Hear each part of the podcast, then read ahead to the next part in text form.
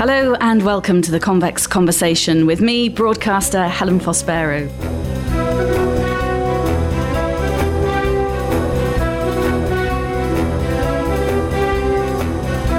It's 60 years since Sean Connery said those immortal words Bond, James Bond, bringing Ian Fleming's fictional spy character to life.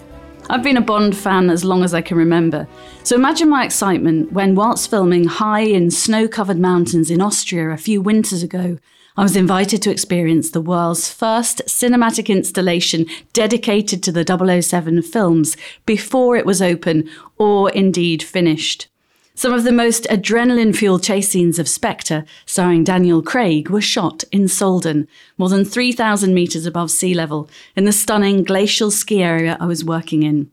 The world's highest museum is at the top of an imposing steel gondola nestled in the mountain next to Ice Q, a breathtaking glass restaurant which resembles a suspended cube of ice, a perfect Bond setting. The invitation for a sneak preview was from Jakob Falkner, who was born and grew up in Sölden.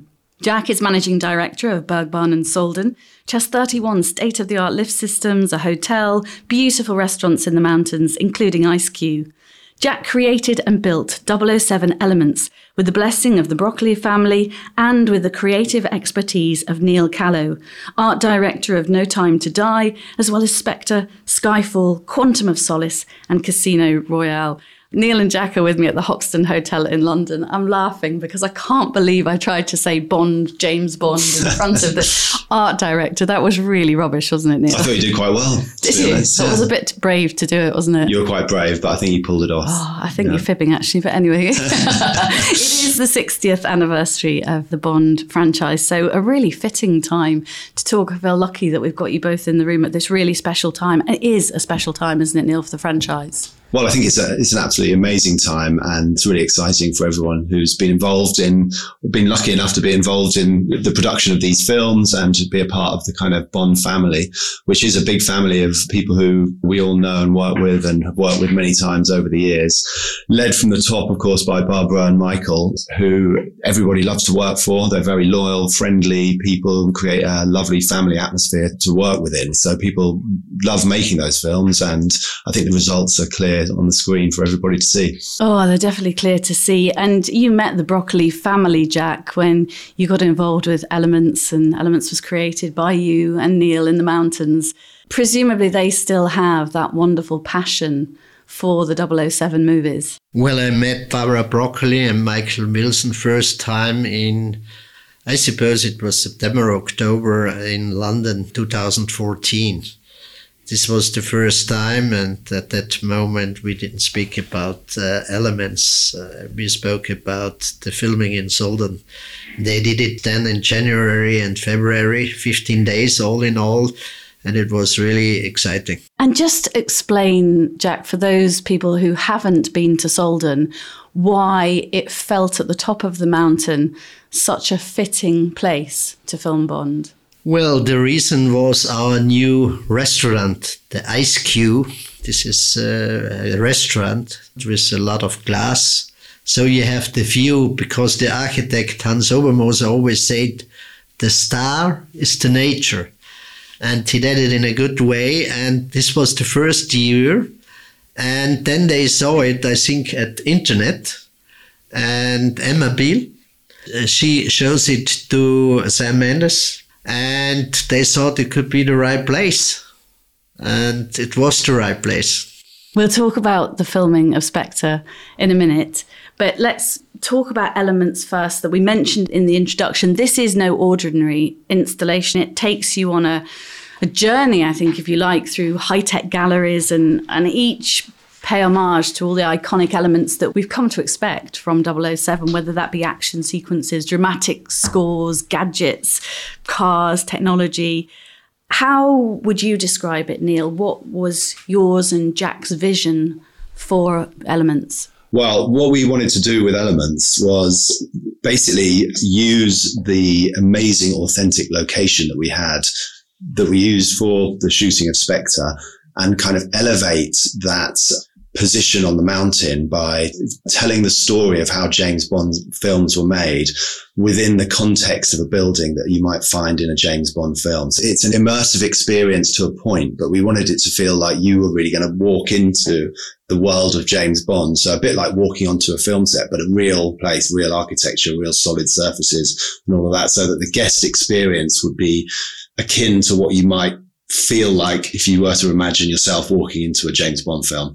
And we started with this absolutely amazing location. Like you say, it's 3000 meters above sea level. You need to take two cable cars to get up there. And when you get up there, you're literally inside the very top of the summit of a mountain. So you can't really get more James Bond than that. So we started with this kind of amazing concept of where it was going to be. And then what we wanted to do is we wanted to celebrate the story and the legacy of various components that go into the making of a Bond film. So that's the music, the characters, the locations, the gadgetry and the technology, action sequences and stunt sequences, special effects and um, the actual film itself. So we wanted to tell that story of those components in a immersive way, really, so that you're within each one of the chambers within the museum.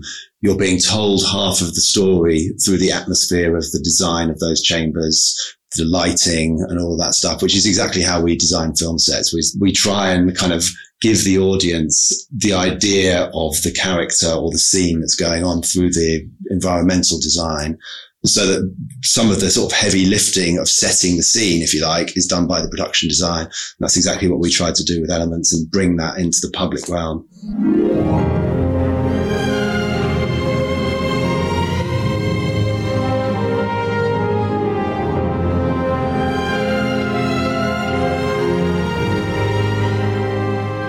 It definitely feels like walking into elements. You're walking into Dr. No's lair or something like that. You definitely achieved that feeling of making you feel like you're part of the movie.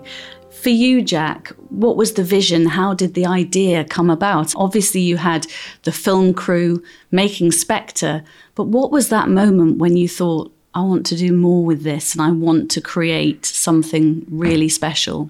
Well, uh, this was very early. It was the first time when I already was in London. I told you it was 2014 in October.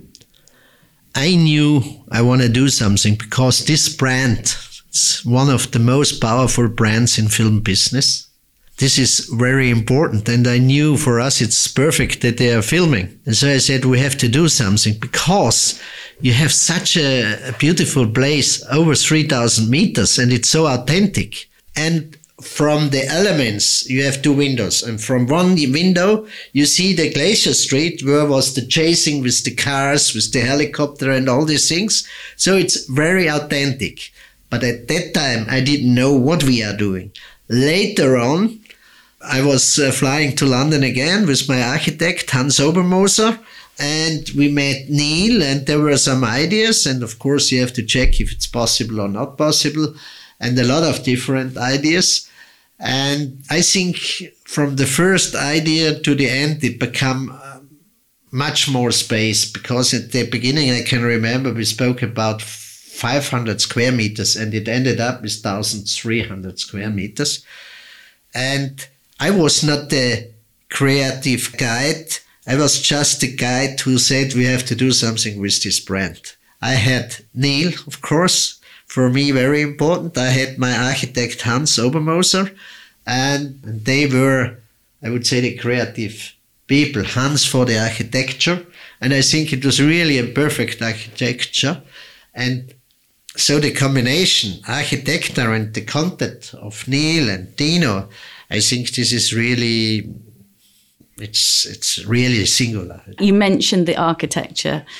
Your lift system in Sölden is engineering like I've never seen it. I'm sure the Broccoli family realized very early on that when you do something, you do it top class, which really fits again with the Bond franchise.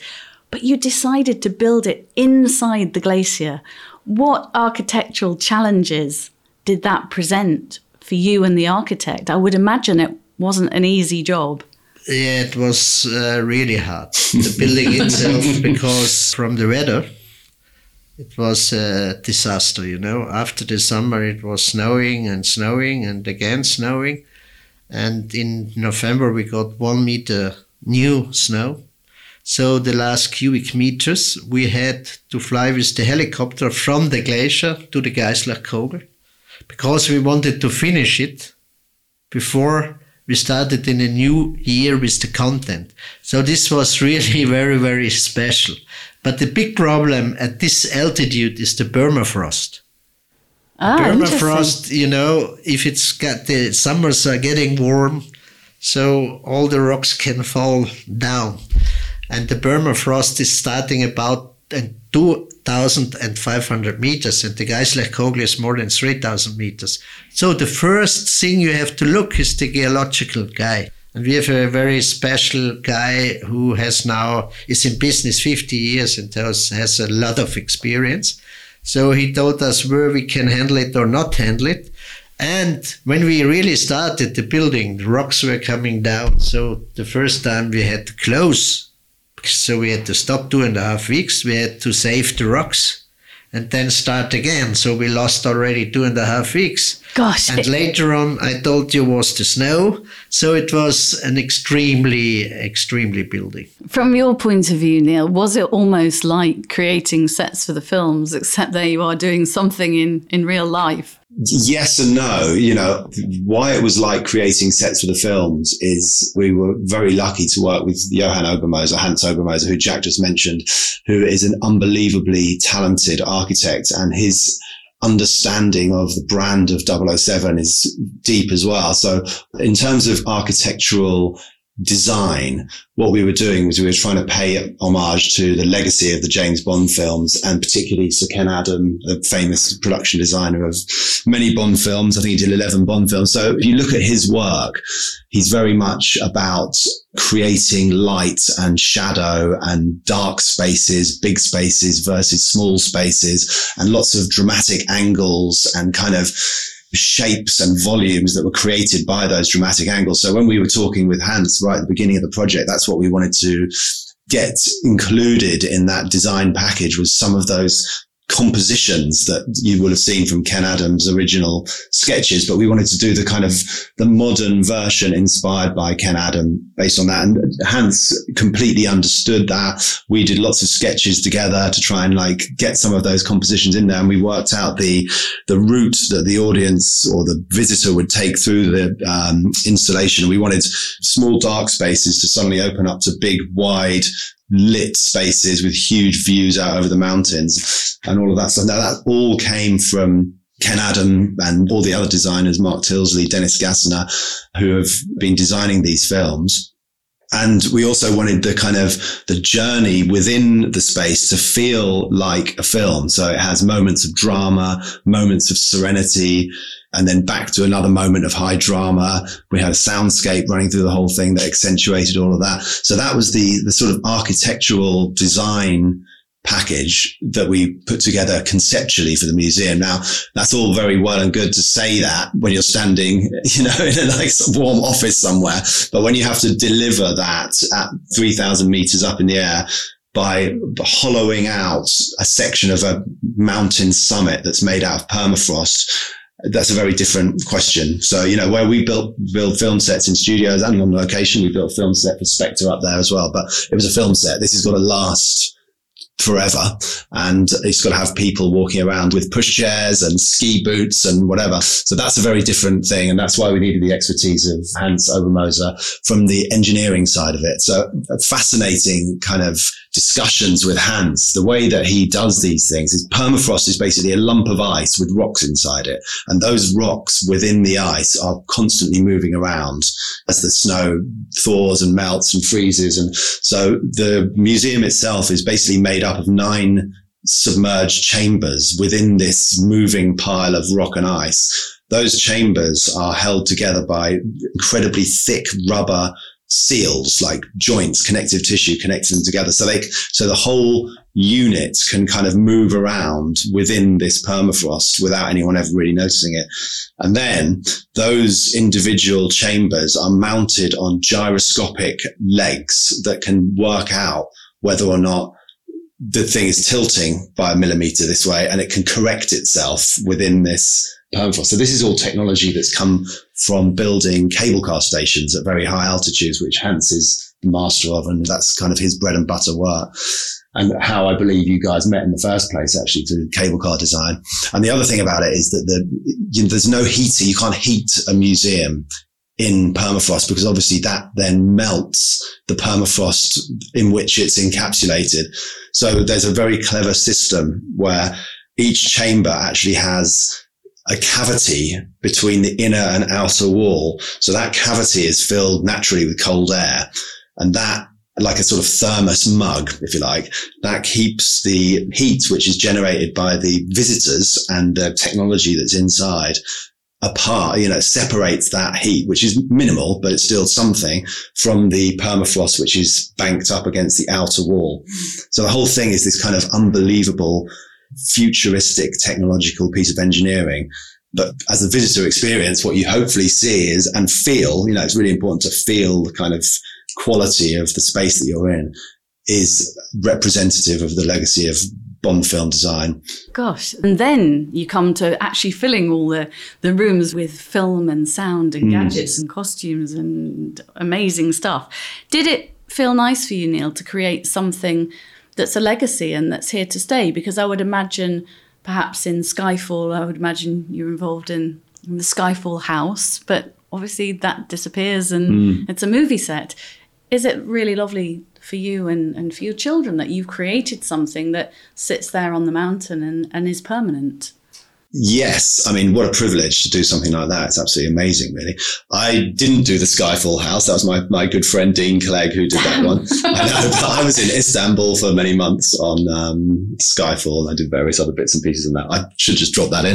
But um, just pieces. Yeah, just an absolute privilege to do something like that and to kind of like be a part of this amazing team that put that together and be able to design something which is permanent architecture, you know, and also sort of a permanent installation celebrating James Bond. It's a real privilege. And we are constantly updating the museum. We're just about to do a lot of updates in there for the 60th anniversary, which is coming up on the 5th of October. So what we've done, we hope with Elements is we've future proofed it so that every time a new film comes out, we have the capability of changing the installations inside there, changing the digital content, which is one of the things we've done this time to represent the new films and the 60th anniversary. And when we were designing the building, you you will remember there's a giant aeroplane hanging in you know one yeah. of the spaces in there, which in, in itself was a bit of a challenge. That had to be all helicoptered up there in pieces and then reassembled inside the action hall but there's a big set of doors which you don't really see in there. So one day we can take the aeroplane out and put a different installation in there. So the whole thing has been designed to be able to be updated and future proofed for you know for and many many and to evolve with, you know yeah with yeah. who's the new Bond no I'll ask you with, that later with who, who is the new Bond later. and w- what is the new Bond going to be you know when whenever that happens then we we're in a position where we can keep the museum relevant and it'll always have relevance because it is an authentic filming location and there'll always be the story of Spectre, which was made in Sölden, in there. Sound, I know, was very important to you, Jack. And in fact, that's why I think you asked me to go in before it was finished because working in TV, you, you asked me what I thought to the sound. The sound on that day blew me away.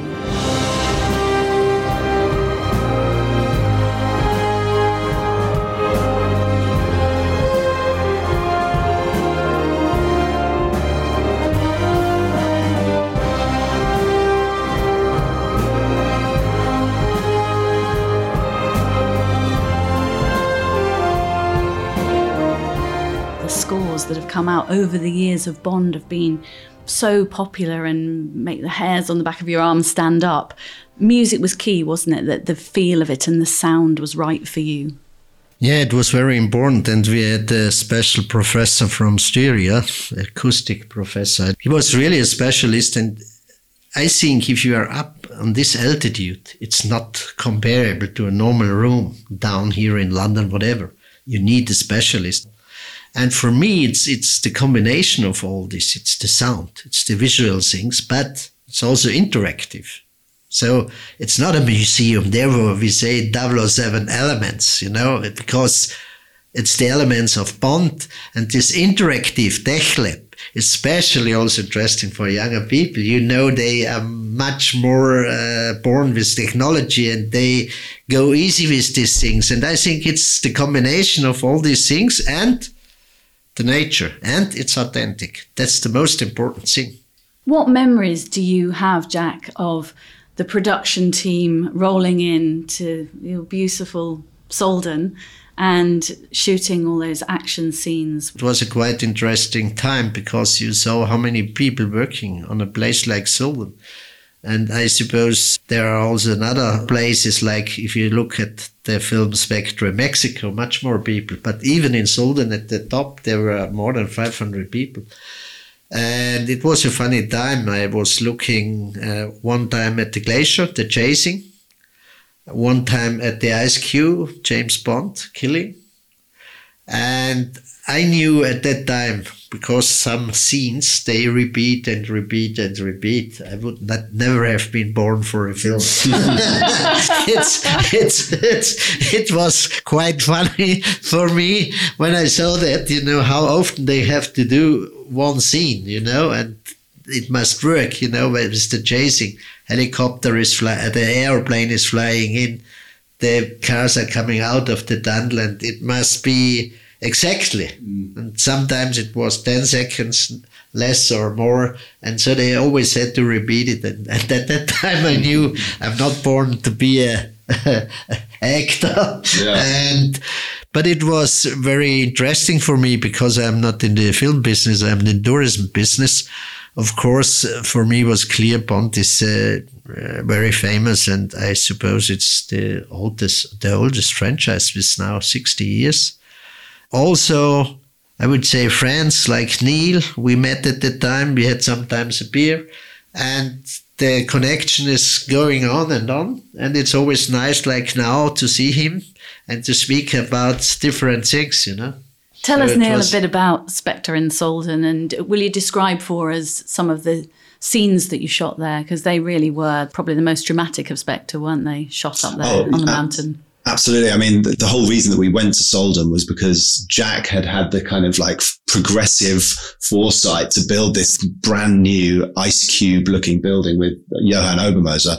And what we needed, what the script called for was we had Dr. Madeleine Swann, played by Léa Seydoux, who is this frosty, icy personality when we first meet her. And she works in a clinic. And we wanted somewhere in the Alps, in the high Alps, or any mountains that represented her character architecturally, which is what we were just talking about earlier, you know, letting the, letting the kind of scenery do half of the description, if you like, of a certain character. So the cinema audience get the, oh, I get the idea subliminally, of the type of person that she is. So we were looking for somewhere that represented that icy, but very classy character. So of course, Emma Pill, who's our location manager, you know, one of the top location managers in the world, discovered the Ice Q and showed that to Barbara and Michael, and everyone was like, "Wow, we've got to go and see this place. This is absolutely perfect for it." So as soon as they came out to see it, they fell in love with it. We knew that was going to be the place that we shot these scenes. But then obviously we had a chase sequence to do as well. So what often happens in film scripts is you get a line in the scripts. It seems like just one line, but costs a third of the budget of the entire movie where, oh, this line says something like, Bond steals an aircraft and chases the vehicles down the hill and meets Madeleine at the bottom. And then the script starts again. But that little small chunk of type on a page, everybody knows that's going to be a big yeah, action sequence. And it's up to our extremely talented stunt coordinators, special effects guys, and second unit directors to kind of like put meat on the bone, if you like. Of course, once we'd chosen the Ice Q as the sort of hero location for Madeleine, then it's like, well, what can we, how can we work this chase sequence out from there? So everybody looked around Sölden, well, we could come down this road. We can do this. We could steal an aeroplane from over there. We can come out of this tunnel. We would sort of create that chase sequence based on locations that we could find in Sölden, which is exactly what we did. And it, one of the, one of the, um, chambers in the museum details how that was done, you know, how the different locations within Sölden and a couple elsewhere in Austria as well were sort of stitched together to make this one seamless kind of snowscape, if you like, that we had this chase sequence on.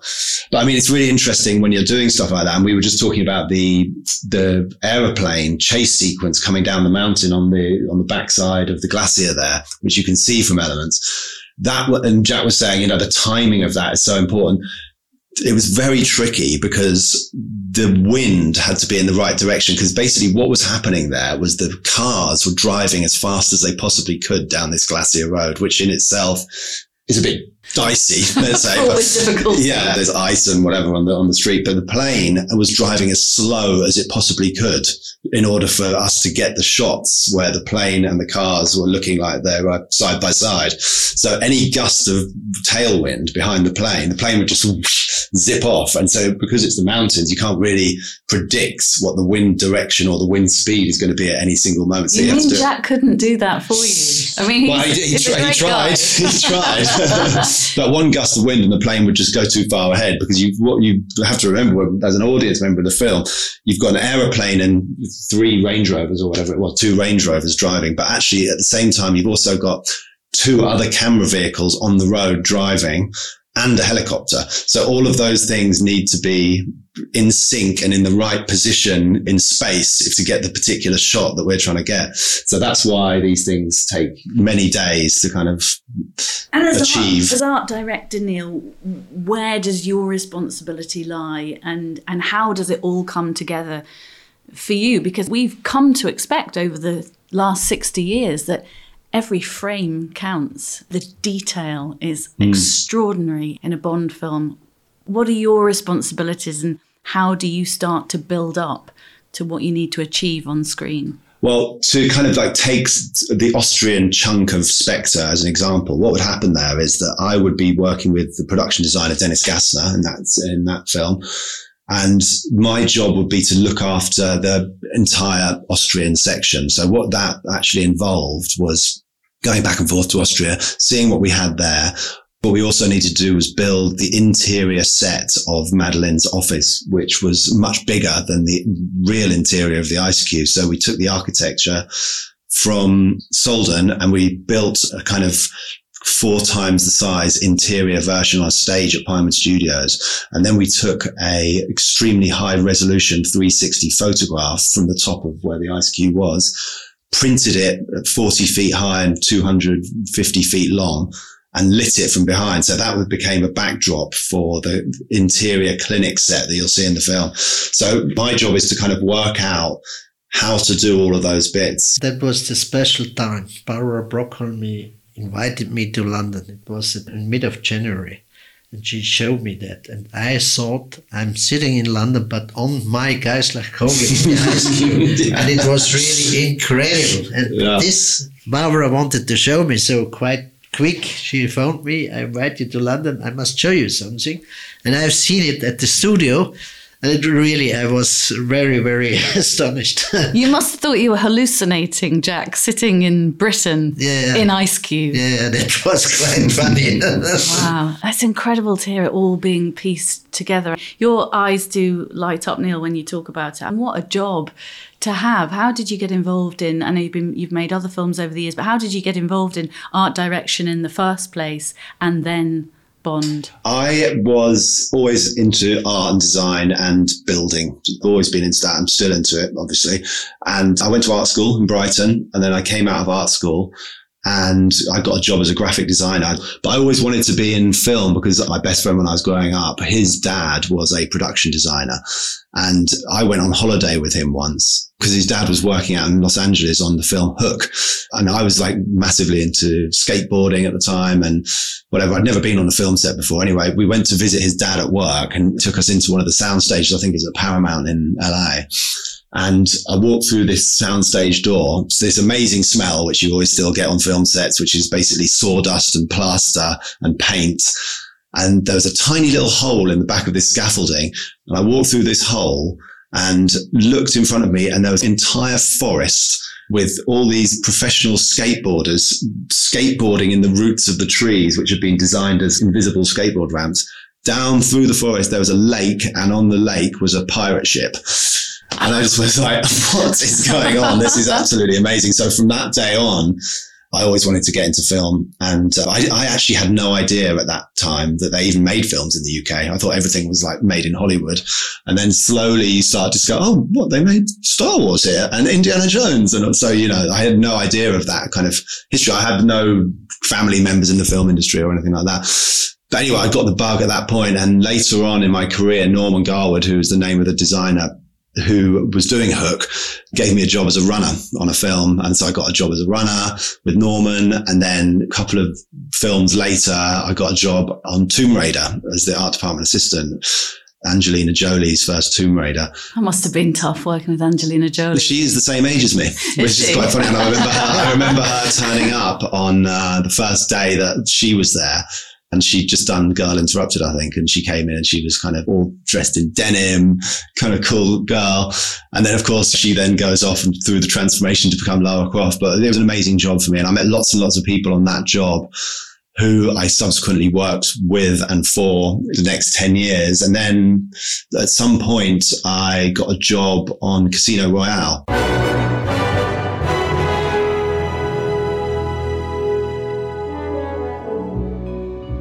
And that was absolutely amazing. I was this kind of young art director living in London, and of course, I wanted to work on a James Bond film, and they gave me a job, which I was kind of like, oh my god, I've got a job on a James Bond film. And then the next thing that happened was they said, oh, can you go to the Bahamas? for like six months. And I was like, yep. and uh, what an amazing experience because we were working on that big set at the beginning with the cranes and Daniel jumping from one crane to the other and the whole chase sequence and various other sets, of course, in the Bahamas, the one and only club and everything. And I met my wife there, my now wife, which was amazing. And from then just continued doing other films and subsequently got another job, Quantum, and then Skyfall, and then Spectre, and recently No Time to Die. So it's yeah. great, really, that you've done all of Daniel Craig's films. I've been lucky enough to interview Daniel. Is he a pleasure to work with? I would imagine you'd say yes to that. of course. I mean, he's amazing to work with. And as a set designer, one thing that I've noticed and is a real pleasure is that we spend all this time researching oh, you know, like for example, when I was doing Bond's house in Jamaica recently, that was one of my sets to do. We had to kind of think, right, Bond's retired. He's moved to Jamaica. What kind of house would Bond live in in Jamaica? And we spend all this time doing research. And of course, the set deck department do all the research on what book would he be reading and what kind of whatever drinks would he have in his cabinet. So we're sort of building this architectural version of the character of James Bond at that particular moment in his life in the story.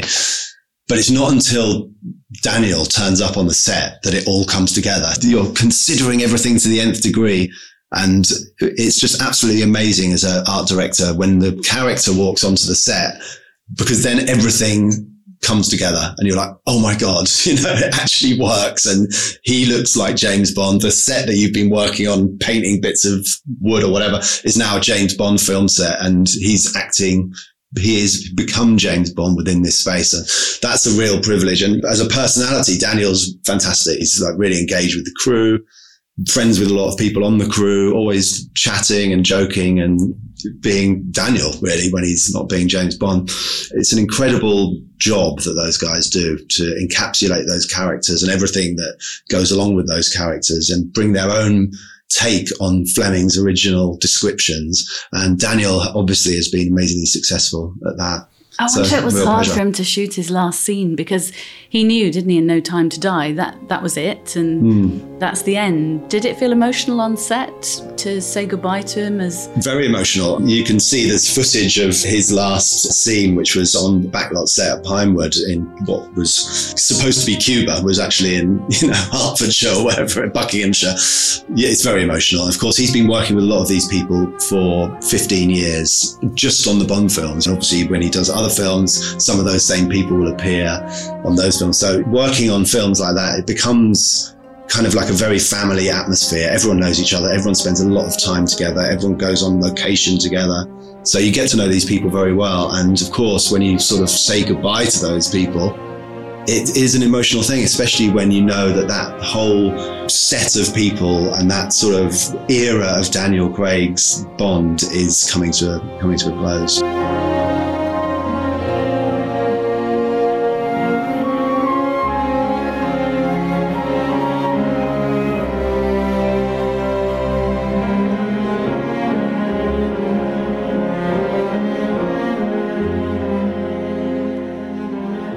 Be big shoes to fill. And I just wonder when you would find out, as part of the team, who the next Bond will be. Will you all know way before it's announced publicly? Often not, actually. No, you, you don't, because the thing is with social media and just the kind of, you know, the sort of connectivity of the world of communication at the moment, is that everything has to be kept under wraps just in case, because people unwillingly or accidentally can share something which can get out. So a lot of the time, we find out at the same time as the general public find out things like that. Or what will happen is the publicity team at Eon will announce it on purpose to the public at a certain time, but let us know half an hour before or whatever.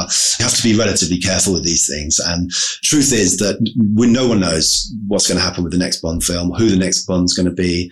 It's still relatively recently that the last Bond film came out. And of course, Daniel gave it his personality and his take. So we really have to let Barbara and Michael and the team over at Eon consider what direction they're going to go in next and give them the breathing space to kind of consider all that. You know, we're here to be ready to design stuff or whatever we're asked to do. You're ready to go to Bermuda, aren't you? At the drop of a hat, you'll do it. And of course, Jack, your family hosted Daniel Craig when he was filming Spectre. What was that like?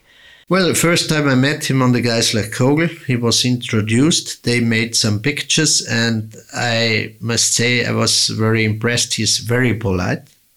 And even when he left Sölden, I know that from my sister where they stayed in the Hotel Bergland, he wrote letter to the some to the people who served him, you know, like waiter or the, the chambermaid or all this stuff and made a present, a bottle of wine or a bottle of champagne, whatever. And so I think he was very, very polite.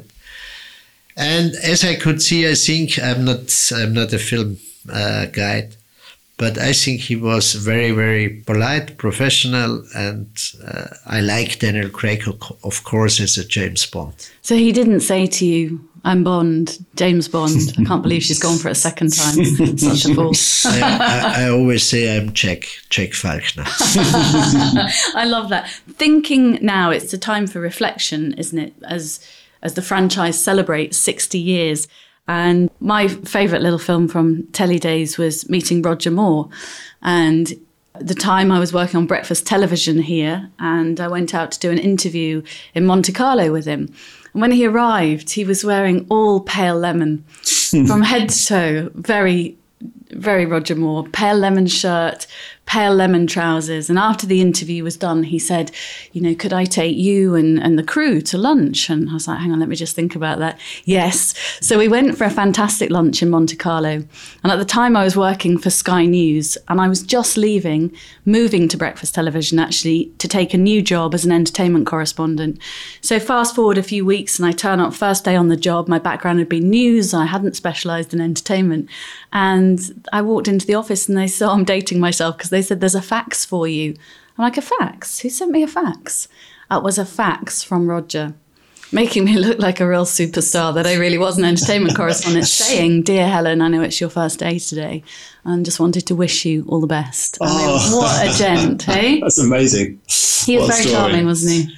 Roger Moore was the James Bond that I grew up with watching rather than being involved with the films. And of course, it was just absolutely brilliant fun and, you know, got me into James Bond in the first place. And by all accounts, he was as charming and as humorous and witty off screen as he was on screen. Everybody says that. And by the time I ever met Roger Moore, which was much, much later on, I think I met him at a charity auction, but he was still commanding the room and entertaining everyone in, in his unique way. But yeah, he was an amazing, amazing guy. What celebrations uh, uh, can we expect now to mark that 60th anniversary? There's a lot of stuff going on for the 60th anniversary, which is on the 5th of October this year the big thing that they're really celebrating this time is the music and all that fantastic collaboration with all of the artists that have been part of the James Bond family over the legacy and the history of the movies. So there's a big concert going to happen at the Royal Albert Hall and that'll be streamed day after it happens. And I think it might be shown live as well. And there's, you know, Shirley Bassey, Jamie Cullum, many, many other people. Garbage, I think, are turning out to play. And it's the London Philharmonic Concert Orchestra who'll be playing all the tunes from James Bond over the years. So that's a really big event.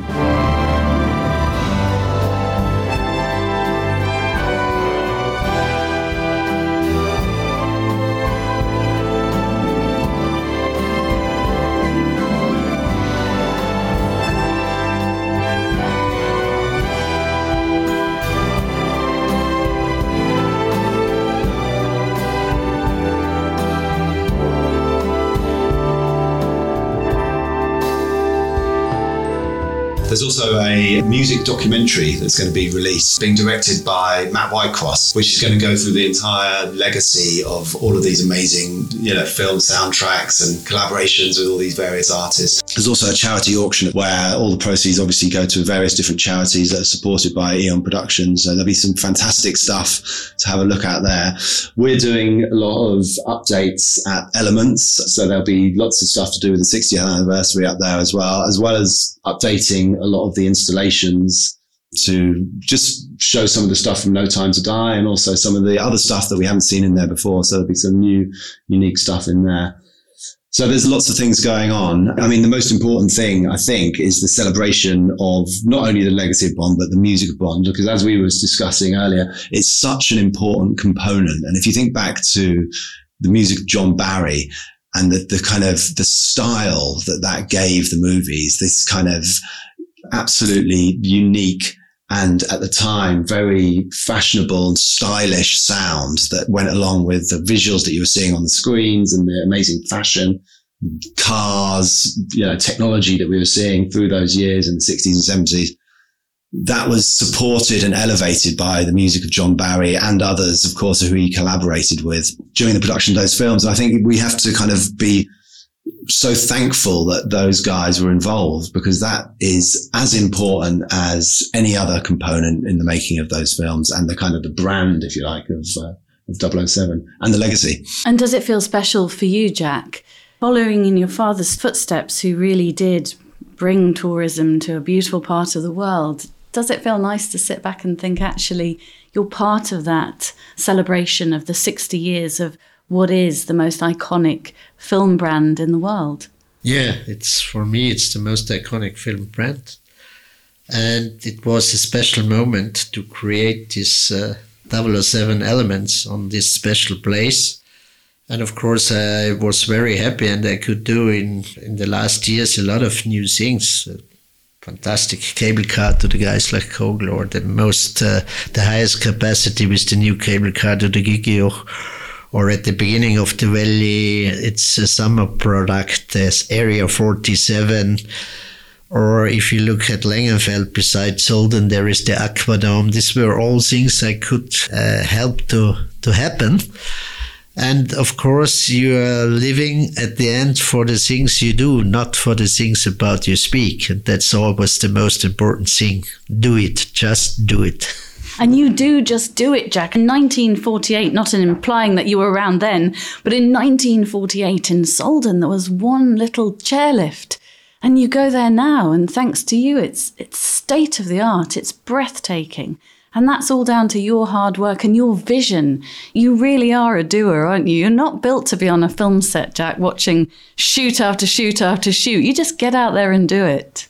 Well, I must say, I have a big respect for my father and the people at that time because they started this business and it was really hard. You can imagine what it meant to build a lift at 1948, you know.